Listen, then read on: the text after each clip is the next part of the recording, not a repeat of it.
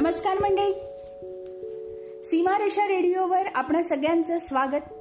आपण जो मला भरभरून प्रतिसाद देत आहात त्याबद्दल मनपूर्वक धन्यवाद. आज निमित्त आहे सुरेश भटांच्या जन्मदिवसाचं. मंडळी अमरावतीतील कराडे ब्राह्मणांचं एक सुखवस्तू घराणं. त्यातील रंगनाथचा एक मुलगा श्रीधर डॉक्टर झाला. पण तो बहिरा होता. आणि दुसरा वेडा होता. श्रीधरचं लग्न झालं. बायको शांता ही अतिशय मनमिळाऊ होती. तिला कवितांची खूप आवड. श्रीधर शांताला लग्नानंतर पंधरा एप्रिल एकोणीसशे बत्तीस रोजी मुलगा झाला. उभय त्यांनी मुलानं सूर्यासारखं चमकावं म्हणून हौशीनं नाव ठेवलं सुरेश. हळूहळू सुरेश मोठा होत होता. पण तो अडीच वर्षांचा झाल्यावर त्याला पोलिओची बाधा झाली. आणि त्यात त्याचा उजवा पाय अधू झाला. श्रीधर स्वतः डॉक्टर असूनही काही करू शकले नाही कारण त्या काळी पोलिओवर रामबाण उपायाची लस किंवा औषधच उपलब्ध नव्हते. अधू पायामुळे सुरेश शालेय जीवनात कुठलेही मैदानी खेळ खेळू शकला नाही. शिक्षण संपता संपता मॅट्रिकला पण नापास झाला. डॉक्टर श्रीधार हताश झाले. आणि नकळत सुरेशला घरात दुय्यम दर्जाची वागणूक सुरू झाली.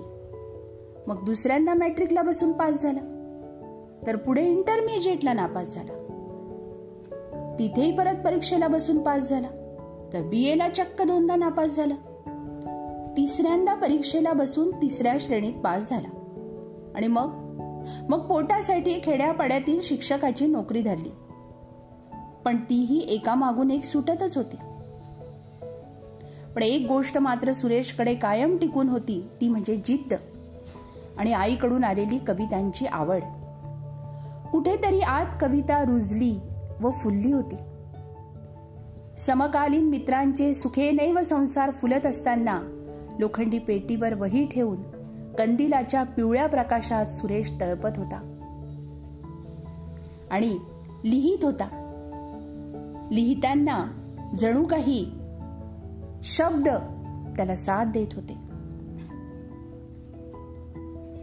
या शब्दांची जादू कायम मग कधी ओसरलीच नाही. सांगू तरी कसे मी वय कोवळे उन्हाचे उसवून श्वास माझा फसवून रात्र गेली. असे म्हणणारे सुरेश भट ज्यावेळी भोगले जे दुःख त्याला सुख म्हणावे लागले ए म्हणे मी भोगिले की मज हसावे लागले. असे म्हणतात. त्यावेळी सुरेश भटांची प्रतिभा श्रोत्यांच्या चाणाक्ष नजरेतून सुटत नाही. हेच खरे. ऐकूया. हे एक लोकप्रिय गीत आशा भोसले यांनी गायलेलं.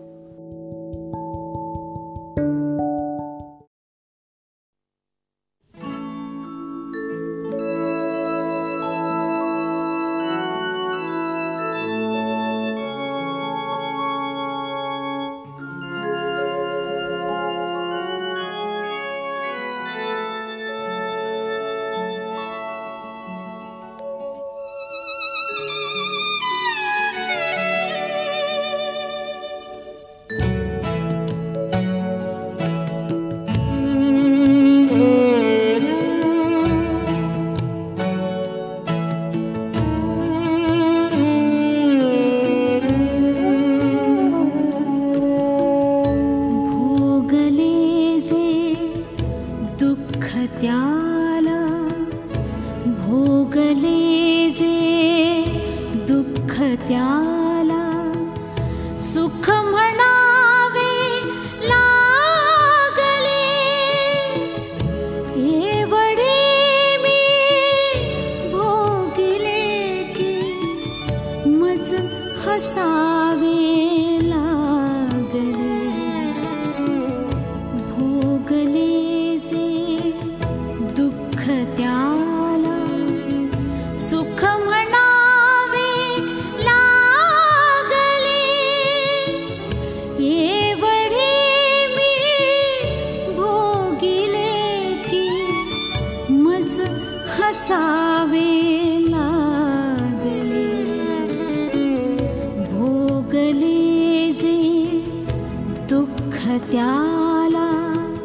सुख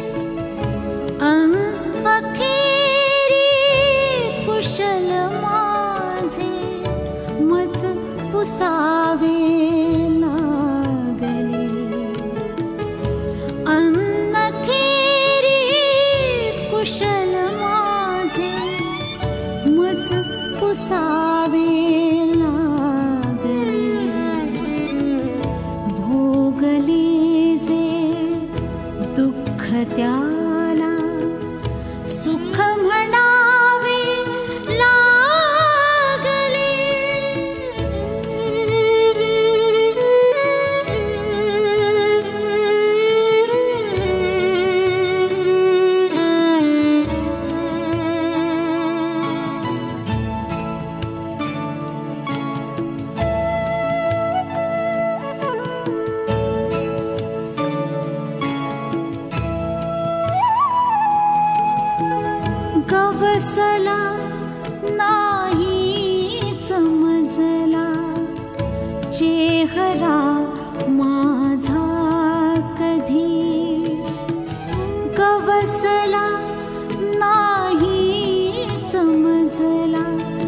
de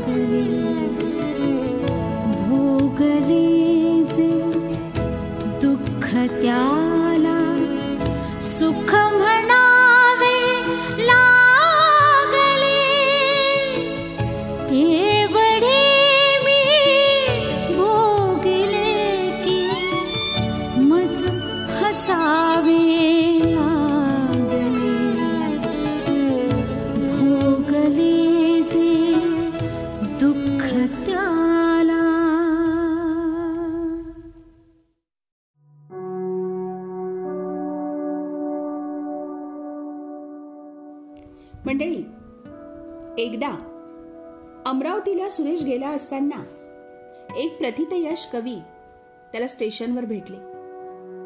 आणि मग स्वतः यशस्वी वाटेवर आढळून असल्याने उपहासाने सुरेशला म्हणाले कवी म्हणून तू संपलास. आता फक्त मास्तर कीच कर. पण सुरेश मोठ्या आत्मविश्वासाने म्हणाला ते अजून ठरायचंय. एकोणीसशे एकसष्ट साली सुरेश एकोणतीस वर्षांचा असताना नागपूरच्या नागविदर्भ प्रकाशनाकडून त्याचा पहिला काव्यसंग्रह प्रकाशित झाला रूपगंधा. आणि त्याला दिलीप चित्रे यांच्यासोबत विभागून राज्य शासनाचे दुसरे पारितोषिक मिळाले आणि पहिलं पारितोषिक कुसुमाग्रजांना मंडळी. यानंतर मात्र दांभिक नातेवाईक हिणवणारे समकालीन सुरेशला ओळख देऊ लागले. यानंतर पुढचा काव्यसंग्रह मौज प्रकाशनतर्फे प्रकाशित व्हायला तेरा वर्षांचा काळ जावा लागला.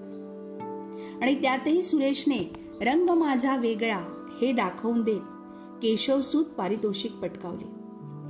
बीएला दोनदा नापास झालेल्या सुरेशचा रंग माझा वेगळा नंतर तीन विद्यापीठात एम ए साठी अभ्यासक्रमात क्रमिक पुस्तक म्हणून ठेवला गेला.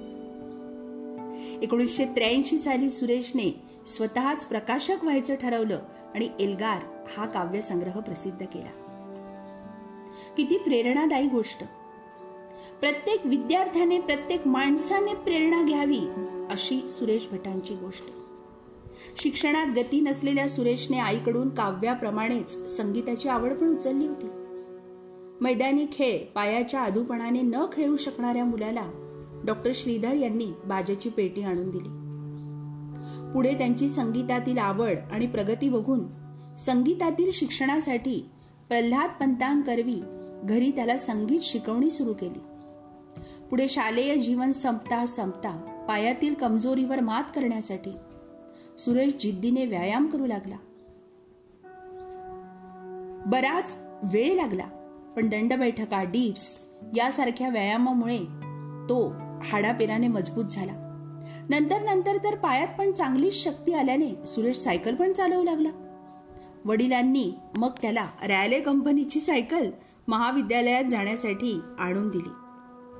मंडळी सुरेश भट त्यांच्या रंग माझा वेगळा या काव्यरचनेत म्हणतात. चालणारा पांगळा अन पाहणारा अंधळा माणसांच्या मध्यरात्री हिंडणारा सूर्य मी माझी यासाठी न माझा पेटण्याचा सोहळा रंगुनी रंगात साऱ्या रंग माझा वेगळा. ऐकूयात हे एक बहारदार आणि अजरामर असं सुरेश भटांचं गीत. गातायत देवकी पंडित.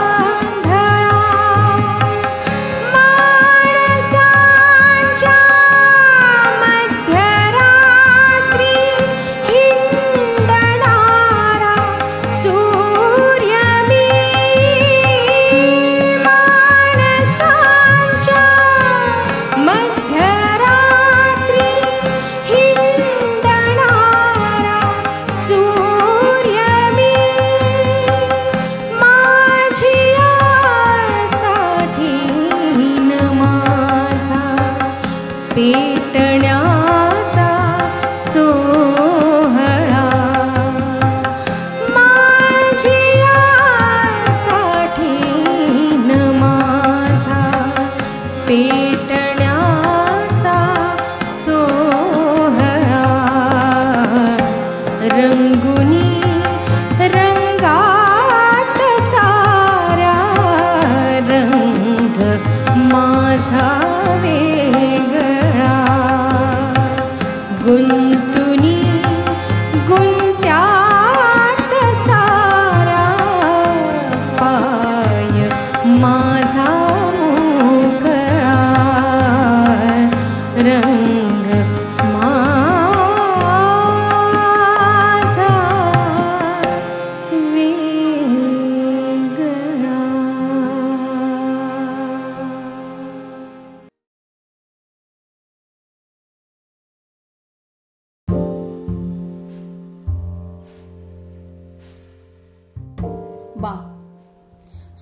भटांची अष्टपैलू लेखणी. आणि या लेखणीतून श्रोत्यांना गझलेचा मिळणारा आनंद. तर मंडळी आपण बोलत होतो सुरेश भटांच्या जीवनाविषयी.